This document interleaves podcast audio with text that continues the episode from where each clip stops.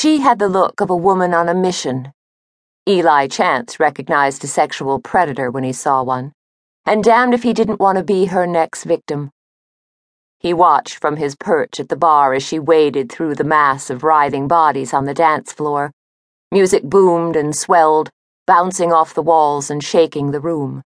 The tight techno beat wielded a frenetic energy reflected in the wildly rotating laser lights. The popular Singapore nightclub sheltered a wide variety of people and types, from the very young, too young to be in a nightclub, to the not much older orange haired, pierced, tattooed throwbacks to the 80s. Mixed in were the deadbeats, those who dealt in prostitution rings, gun running, and drug dealing. And yet, he'd bet his last dollar his mystery woman fell into none of those categories. She paused on the outer rim of the dance floor, her gaze searching the crowd beyond. Then her eyes settled on him. She moved forward again her long, dark hair sliding like silk over her shoulders. Eli raised one brow. Was she looking for him? He held her gaze before allowing his to drop meaningfully down her body.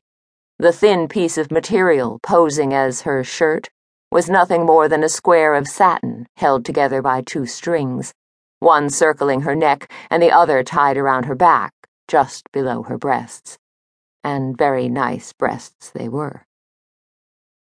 She wore her jeans tight enough that he guessed it hadn't been an easy task to put them on, but he appreciated the effort because he simply knew her ass would be to die for, and he would get a glimpse before the night was over.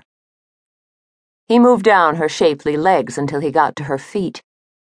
Lord have mercy, she wore combat boots. Color me in lust.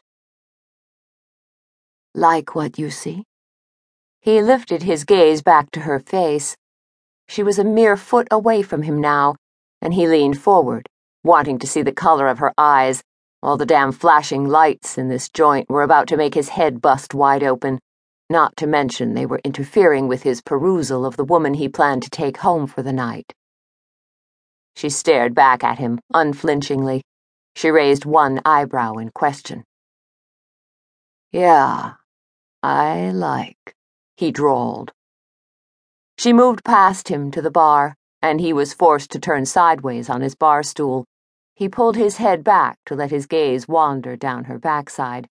The shirt she wore had no back.